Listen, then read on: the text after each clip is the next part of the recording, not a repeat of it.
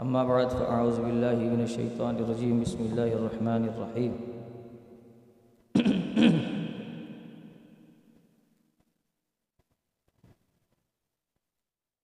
اللہ رب العالمین جل شانہ عمن والہ قرآن مجید فرقان حمید میں جو فرماتا ہے، ہم اس کو خلاصے کے طور پر یہاں پیش کرتے ہیں۔ چنانچہ حکم ہوا کہ اور لوگوں کو یہ خیال ہے کہ صرف ایمان کی بدولت ہی چھوڑ دیے جائیں گے۔ آزمائش نہ ہوگی۔ یعنی جس طرح ہمارے لوگ بولتے ہیں کہ بس کلمہ پڑھ لیے ہم مسلمان ہو گئے بس اب ہماری بچت ہو جائے گی۔ اور بعض ہمارے سنی حضرات کہتے ہیں، الحمدللہ اپنا بیڑا پار ہے یا رسول اللہ کہتے ہیں، بیڑا پار ہے نہ عمل ہے نہ کوئی نمازیں ہیں، نہ کوئی علم حاصل کرنے کا جذبہ ہے، نہ علم حاصل کیا۔ بس صرف نعرہ رسالت لگا کر وہ یہ سمجھتے ہیں کہ یا وہ ہمارے نعت خواں جو ہیں، وہ نعت خواں تو ہیں نہیں، نوٹ خواں وہ نعتیں پڑھ کر یہ سوچتے ہیں کہ ہم جنت میں چلے جائیں۔ یہ سب کچھ نہیں، یہ اپنی جگہ پر ہے سب۔ یہ کرنا چاہیے۔ اور یہی کرنا چاہیے عبادت کے ساتھ۔ لیکن آدمی عبادت نہ کرے، یہی کرے۔ ساری رات محفل میں بیٹھے میں چار چار بجے تک محفل میں نعتیں پڑھ رہے، فجر کی نماز کا پتہ ہی نہیں۔ تو ایسی محفل کا کوئی فائدہ نہیں تو وبال جان ہے۔ اللہ کے رسول علیہ صلاۃ والسلام فرماتے ہیں، نماز میری آنکھوں کی ٹھنڈک، نماز نہ پڑھی جائے۔ اور حضور کی تعریف محبوب آپ کی شان کیا ہے؟ سبحان اللہ، کیا بات ہے؟ اور نماز نہ پڑھی جائے تو محبوب راضی ہوں گے یا ناراض ہوں گے؟ تو پروردگار عالم فرماتا ہے، صرف ایمان لانا ہی کافی نہیں، بلکہ آزمائشوں کے لیے بھی تیار رہو۔ پھر فرمایا کہ پچھلوں کو بڑی آزمائشیں ہوئی ہیں، بعض ان میں سے وہ ہیں کہ جو آرے سے چیر دیے گئے۔ حضرت ذکری علیہ صلاۃ والسلام، قوم پیچھے پڑ گئی تھی یہ آگے دوڑ رہے تھے تو درخت نظر آیا سامنے، اس کو کہا کہ کھل جا، مجھے جگہ دے۔ درخت کھل گیا، آپ درخت میں چلے گئے، درخت بند ہو گیا۔ تو وہ آ کے تلاش کر رہے ہیں، کدھر ہے؟ اب درخت کے اندر تو تصور بھی نہیں کر سکتے۔ شیطان نے بتایا، اس کی آواز کم کر تھوڑا تو شیطان نے بتایا کہ یہ درخت کے اندر گئے۔ اب لوگوں نے شیطان سے پوچھا کہ ان کو نکالیں کیسے باہر؟ اس نے نیم کا پتہ توڑا۔ کھیلنے کا اس میں جو کٹ بنے ہوئے نا، اس طرح۔ ایسا آلہ بناؤ۔ تو پھر آری بنائی انہوں نے۔ آری اسی وقت ایجاد ہوئی۔ یہ آری جو ہے، اسی وقت ایجاد ہوئی۔ پھر انہوں نے بڑا آرا بنایا اور درخت کے اوپر رکھا اور کاٹتے رہے۔ ایسے کرتے رہے۔ کٹتے رہے، کاٹتے رہے۔ تو جب حضرت کے سر پر پہنچا ہوا آ رہا سر ہلکا سا کٹا۔ تو آپ کی آواز نکلی، اف۔ تو اللہ نے فرمایا کہ صبر کیجیے۔ خاموش ہو گئے انہوں نے پورا کاٹ دیا، آدھا ادھر آدھا ادھر۔ زکری علیہ السلام السلام کو کاٹ دیا۔ شہید کر دیا۔ تو یہ مفسرین جو ہیں وہ بیان فرماتے ہیں اور یہی قرآن مجید نے بیان کیا کہ ہم نے کئیوں کو آزمائش میں ڈالا اور اس سے زیادہ دردناک اور کئی انبیاء ایسے ہیں کہ جن کو لوہے کی کنگھی سے پرزا پرزا کر دیا لوگوں نے۔ لوہے کی کنگھی سے چھیل چھیل کے چھیل چھیل کے ان کو شہید کر دیا۔ لوہے کی کنگھی اس لیے سلمے کرنا منع ہے۔ ہماری شریعت میں منع ہے لوہے کی کنگھی۔ پلاسٹک کی کرتے ہیں، لوگ جوئیں نکالنے کے لیے عورتیں لوہے کی کنگھی استعمال کرتی ہیں۔ تو لوہے کی کنگھی استعمال نہیں کرنی چاہیے، پلاسٹک کی استعمال کرنی چاہیے۔ تو یہ آزمائش قرآن بیان کر رہا ہے کہ انبیاء پر ہم نے ڈالی تو ایمان والے جو ہیں وہ آزمائشوں کے لیے بھی تیار رہے۔ ہمارے یہاں کیا ہوتا ہے کہ سردی میں فجر کی نماز مشکل ہو جاتی ہے۔ اس لیے میں نے تراوی کے بارے میں جو ہے وہ درس سے پہلے عرض کیا تاکہ اس میں وقت میرا نہ لگے۔ تراوی کی نماز میں سستی کاہلی ہو جاتی ہے، آزمائشیں ہو جاتی ہیں، کام پڑ جاتا ہے، کام رہ جاتا ہے، دیر ہو جاتی ہے، پھر شہری میں سونا، پھر وہ۔ رات کو سونا، سیری میں اٹھنا۔ پھر رات چھوٹی ہے تو یہ مسئلہ، تو وہ مسئلہ۔ تو میرے کچھ عزیز، باہر ملک میں انہوں نے بتایا کہ تیئیس گھنٹے کا روزہ، ایک گھنٹے کا وقفہ ملتا ہے۔ روزہ کھلتا ہے اور ایک گھنٹے کے اندر اندر ان کو سب کچھ کرنا ہے، پھر دوبارہ سے شہری کا وقت ہو جاتا ہے۔ ایسا ہے؟ یعنی ایک سے ڈیڑھ گھنٹہ مطلب ان کو ملتا ہے۔ اسی میں وہ شہری مطلب روزہ کھولتے ہیں، کھانا کھاتے ہیں اور اس کے بعد شہری بھی کر لیتے ہیں۔ پھر دوبارہ سے وہ تیس گھنٹے کا روزہ ہے۔ لندن میں تقریباً ڈھائی گھنٹے کا فرق ہوگا۔ تو ہمارے یہاں اگر چار پانچ گھنٹے مل رہے ہیں، تب بھی ہمیں ناشکری ہے۔ کسی بہانے سے تراوی چھوڑنی ہے۔ تراوی نہیں پڑھنی ہے۔ یہ نہیں کہ دل میں کوئی نفرت ہے۔ نہیں نہیں، بس دل نہیں چاہ رہا۔ اچھا تراوی جیسی ختم ہوئی، کام بھی ختم ہو گئے۔ فارغ ہو گئے، بالکل فریش ہو گئے۔ سارے کام سے فارغ ہوئے۔ بولا دیکھا تراوی نہیں پڑی تھی اس لیے ٹائم مل گیا۔ ایسے ٹائم ملنے کا فائدہ کیا؟ لوگوں کو ہزاروں سال عمریں بھی ملی اور وہ جہنم میں چل رہے ہیں آج۔ ایسی زندگی کا فائدہ کیا؟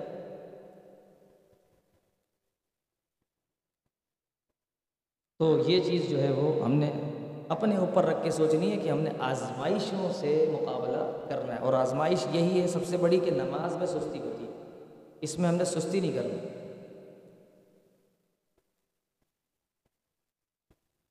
اور فرمایا کہ جو ثابت قدم رہتے ہیں اللہ کی بارگاہ میں، وہ ہیں کامل الایمان پکے مومن۔ پھر آگے فرمائے حضرت نوح علیہ السلاۃ والسلام کا تذکیرہ فرمایا حضرت نوح علیہ السلاۃ والسلام کو اللہ تعالیٰ نے ایک ہزار میں پچاس سال کم عمر عطا فرمایا یعنی ساڑھے نو سو سال۔ اور طوفان آیا اور ظالم ہلاک ہو گئے۔ پھر نبی کریم علیہ السلاۃ والسلام کو چونکہ کفار بہت زیادہ تنگ کرتے تھے، نبی میرے آقا علیہ السلاۃ والسلام نے فرمایا کہ کائنات میں نہ کسی نبی کو اتنا ستایا گیا، نہ کسی انسان کو اتنا ستایا گیا جتنا مجھے ستایا گیا۔ حضور علیہ السلاۃ والسلام فرماتے ہیں کہ سب سے زیادہ کائنات میں مجھے ستایا گیا۔ دیکھیں آپ اللہ کے محبوب ہیں، رحمت للعالمین ہیں، خاتم النبیین ہیں، اللہ کے سب سے چہیتے ہیں اور سب سے زیادہ آزمائش ہے ان پہ۔ اب ہمیں تھوڑی سی پریشان آتی ہے، ہم کہتے پتہ نہیں کیا مسئلہ، اللہ ہم سے ناراض ہو گیا۔ یا کون سا گناہ ہو گیا، ہم سے کون سی خطا ہو گئی جو اتنی پریشانیاں آ رہی ہیں ساری پریشانی ہمارے لیے ہی ہیں۔ فلاں کا کام ہو گیا، اس کا کام ہو گیا، اس کو روزگار مل گیا، اس کی شادی ہو گئی۔ میری شادی نہیں ہوتی۔ فلاں کا کام ہو گیا، میرا کام نہیں ہوتا۔ اس کو روزگار مل گیا میرا روزگار اٹکا رہتا ہے ہمیشہ۔ میرے ساتھ ہی کیوں ہوتا ہے؟ ایسا نہیں سوچنا چاہیے۔ جو اللہ کو پسند ہوتا ہے، اللہ تعالیٰ اسی کو آزمائش میں ڈالتا ہے۔ یہ اللہ کی رحمت ہے۔ اللہ کی رحمت جو ہے نا، وہ پہچاننے والی بات ہے کہ پہچانے آپ کہ اللہ کی رحمت کیا ہے۔ چلے میں بتاتا ہوں۔ حضرت علی رضی اللہ تعالیٰ سے کسی نے پوچھا پریشانی اور آزمائش، دونوں چیزیں جو ہیں انسان کو پریشان کر دیتی ہیں، تنگ کر دیتی ہیں۔ اب بندہ پہچانے کیسے کہ یہ اللہ کا عذاب ہے یا یہ اللہ کی طرف سے آزمائش ہے۔ کیسے پہچانے؟ اللہ کو۔ پوچھا بھی کس سے؟ حضرت علی رضی اللہ مولا کائنات نے فرمایا، جو پریشانی، جو مصیبت تمہیں اللہ کے قریب کر دے، وہ آزمائش ہے۔ اور جو پریشانی، جو مصیبت تمہیں اللہ سے دور کر دے، وہ عذاب سمپل ایک قاعدہ بیان کر دی تو اب کسی کے اوپر جو کچھ بھی ہوتا ہے، بس اس کے پاس ایک قاعدہ آ گیا، اس پر عمل کرے اور کوشش کرے کہ اللہ کی دربار میں قریب ہو جائے۔ بس، سمجھ لیں آزمائش ہے۔ اگر خدا نہ خواستہ، خدا نہ خواستہ، خدا نہ خواستہ، وہ اللہ کی طرف سے عذاب بھی ہوا، آپ کے اس عمل سے اللہ اسے آزمائش بنا کر آپ کے گناہ معاف کر دے گا، آپ کو نیکوں میں شامل کر دے گا۔ بہت بہترین قاعدہ دیا ہے، ماشاء اللہ۔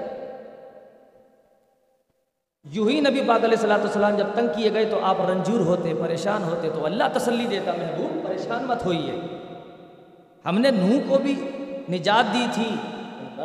کیسے؟ اللہ تعالیٰ تسلیاں دیتا اپنے محبوب۔ ہم نے نوح کو بھی نجات دی تھی۔ ظالموں کو ہلاک کر دیا تھا۔ آپ نے دیکھا نہیں؟ ہم نے قوم نوح کو تباہ کر دیا۔ ہم نے قوم ہود کو تباہ کیا، قوم صالح کو تباہ کیا۔ اور ان کو سخت عذاب میں مبتلا کیا۔ محبوب، آپ پریشان کیوں ہوتے ہیں؟ آپ اپنے قلب اتھر کو خاطر کو کیوں تکلیف میں اور رنجور، رنج اس کو پہنچاتے ہیں؟ آپ تسلی میں رہیں، آپ کا رب آپ کی مدد کرے۔ یہ مثالیں دے دے کہ محبوب کو راضی کرتا اللہ تعالیٰ۔ والا صف یوتی کا ربو کو محبوب، آپ کا رب آپ کو اتنا عطا کر دے گا کہ آپ کو راضی کرے گا، ناراض نہیں کرے گا۔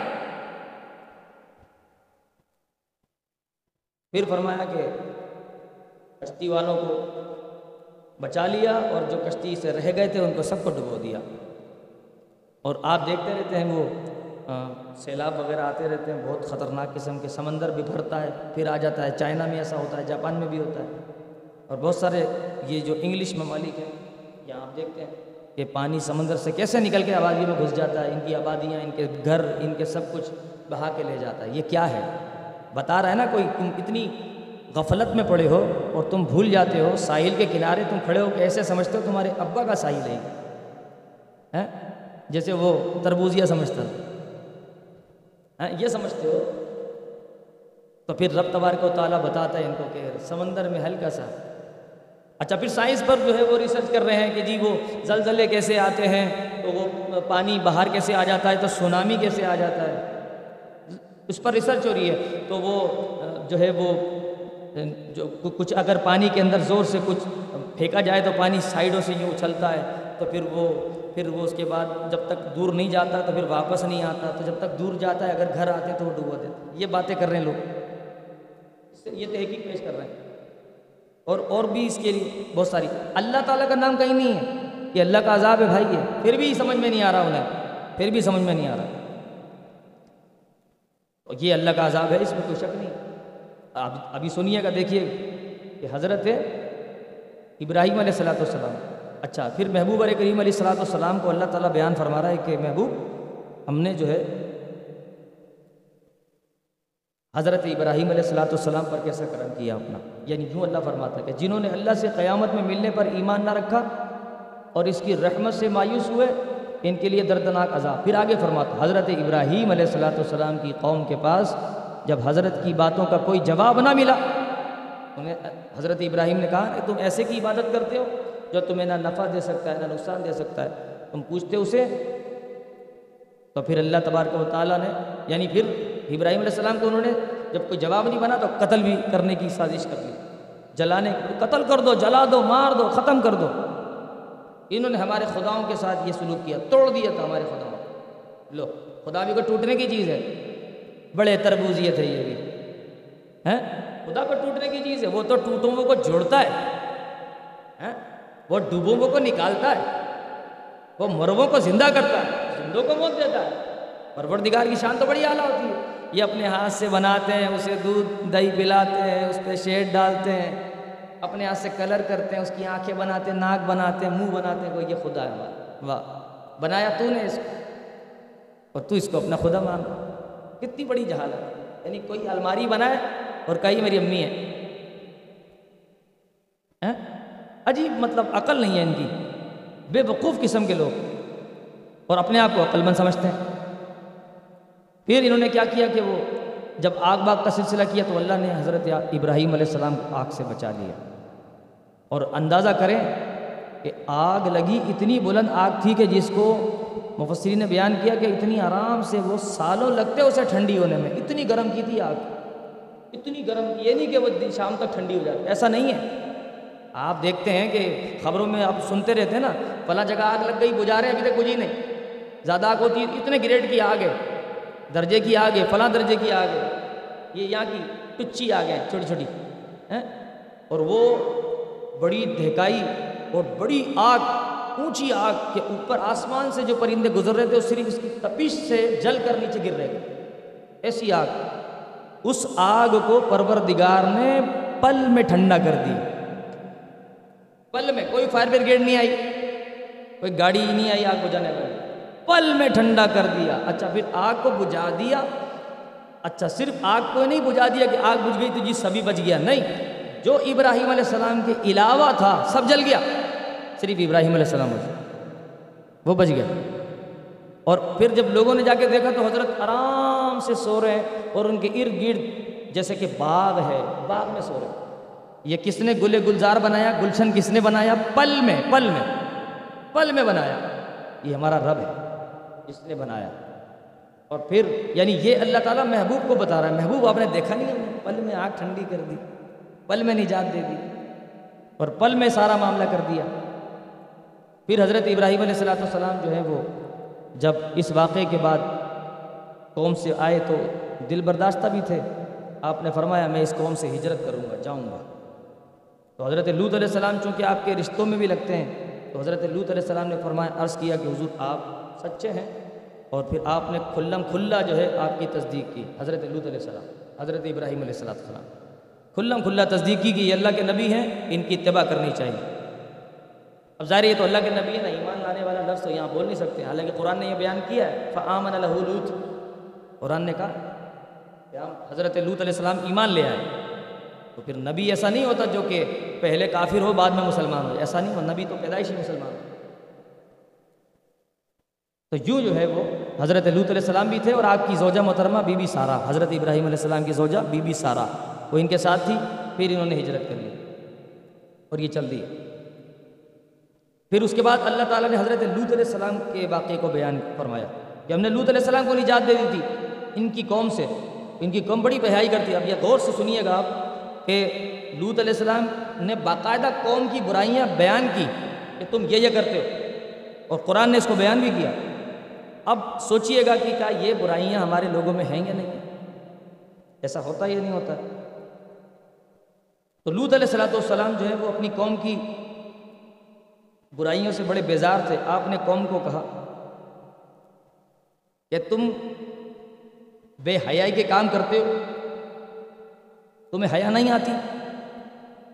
پھر آپ نے ان کی برائیوں کو بیان کیا اور ان کی برائیوں کو ان کے سامنے نسبت کی کہ تم یہ یہ برائیاں کرتے ہو۔ مردوں کے ساتھ بدفیلی کرتے ہو، لوگوں کو لوٹتے ہو یعنی یہ ڈکیتیاں بھی مارتے تھے۔ اور اپنی مجلسوں میں جب بیٹھتے ہو تو بری بری باتیں کرتے ہو۔ جیسے گالی دینا فحش بکنا، تالی مارنا، تالی، تالیاں۔ یہ قوم لط کا کام ہے۔ تالی بجانا حرام ہے۔ اگر کوئی مفتی صاحب یہ کہہ دیں جی تالی بجانا حرام ہے۔ لوگ کہتے ہیں، یہ مولوی صاحب تو ہر بات کو حرام کہہ دیتے ہیں۔ کہاں بجا، کہاں منع لکھا تالی تالی بجانا حرام ہے؟ اور اسکولوں میں تو یہ نظام ہے۔ اسکولوں میں تالی نہیں بجے تو اسکول نہیں مانیں گے اسے۔ بولیں گے، بھائی تو کوئی مدرسہ ہے، بھائی۔ یہ تو اسکول نہیں ہے۔ تالی بجے تو۔ تو تالی بجانا حرام۔ وہ کیا کرتے تھے؟ تالیاں بجاتے تھے۔ اچھا بات چیت کرتے، بعض لوگوں کی عادت ہوتی، بات کرتے۔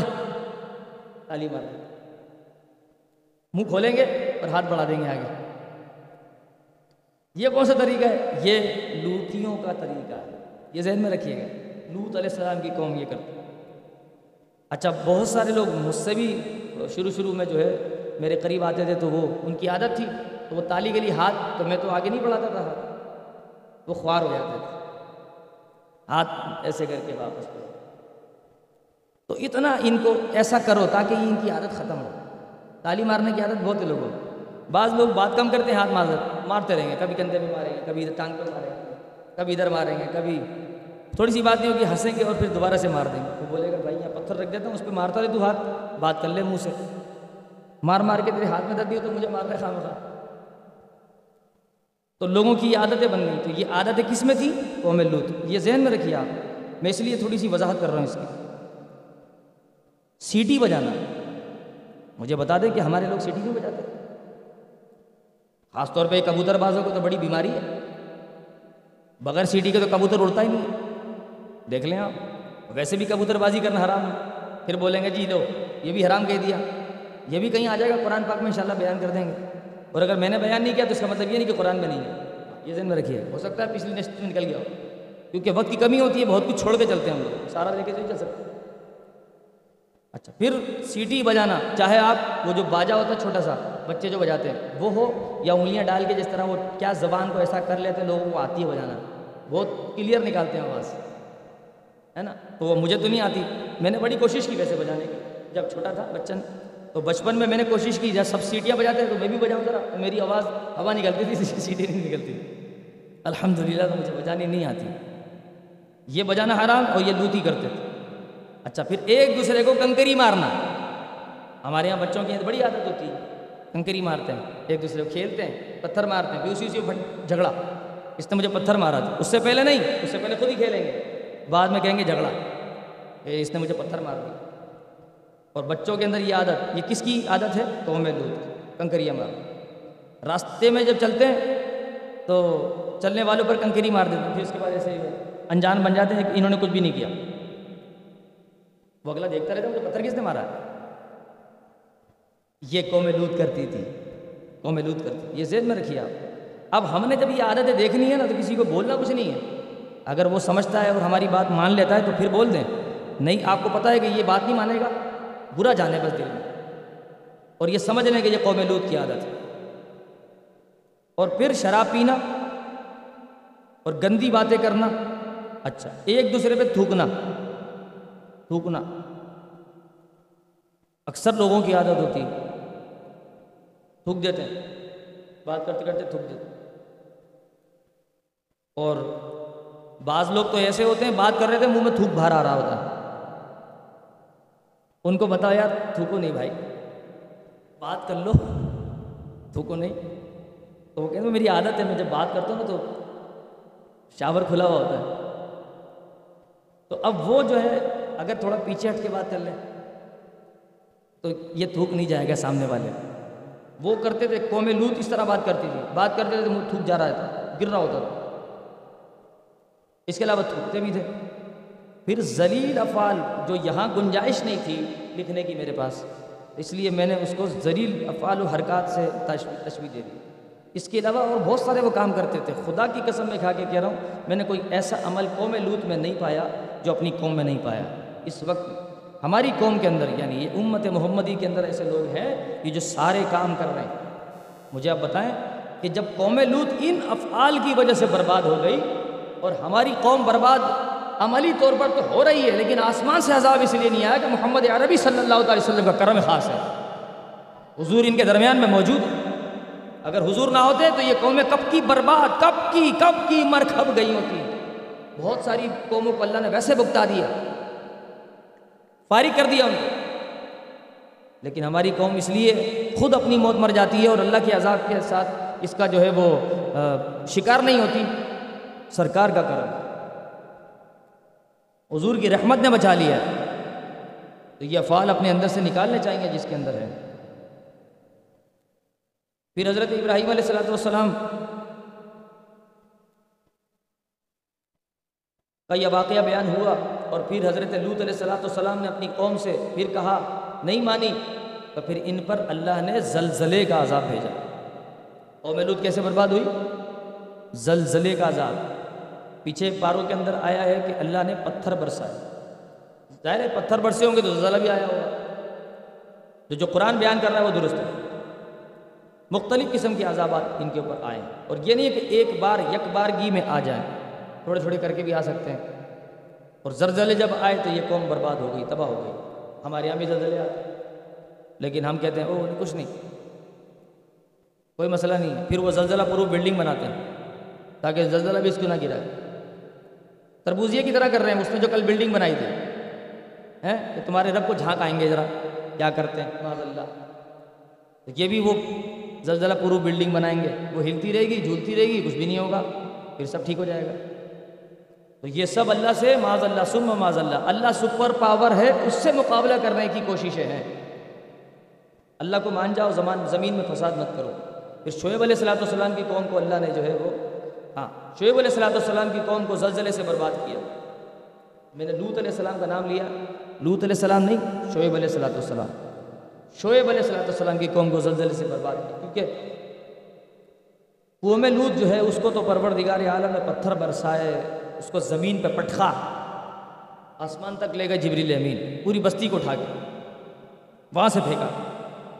تو اندازہ کریں کہ کیا حال ہو۔ تین منزلہ سے کوئی گر جائے تو بیچارے کا حال کیا ہوتا ہے؟ تو وہ جو آسمان کی بلندی میں پہنچ کے واپس زمین پہ آئے گا، تو اس کا حال کیا ہوگا؟ الامان حفیظ تو اللہ تبارک و تعالیٰ سے دعا کرتے ہیں کہ یہ سب کچھ جو قرآن بیان کر رہا ہے، یہ ہمیں ڈرانے کے لیے بیان کر رہا ہے۔ اور جو ہمارے اندر جو عادتیں ہیں، وہ عادتیں صحیح ہیں، غلط ہیں، قرآن بیان کر رہا ہے کہ یہ عادت صحیح ہے، یہ غلط ہے۔ پھر قومیں جو برباد ہوئیں ان میں کیا عادتیں تھیں؟ اس تمام چیزوں کی نشاندہی ہو رہی ہے۔ تو پروردگار عالم ہمیں اچھی باتوں کو قبول کرنے کی توفیق عطا فرمائے اور ان باتوں کو دور کرنے کی توفیق دے کہ جو ان قوموں میں تھیں جو قومیں برباد ہو گئیں۔ آمین۔ واخر دعوانا الحمد للہ رب العالمین۔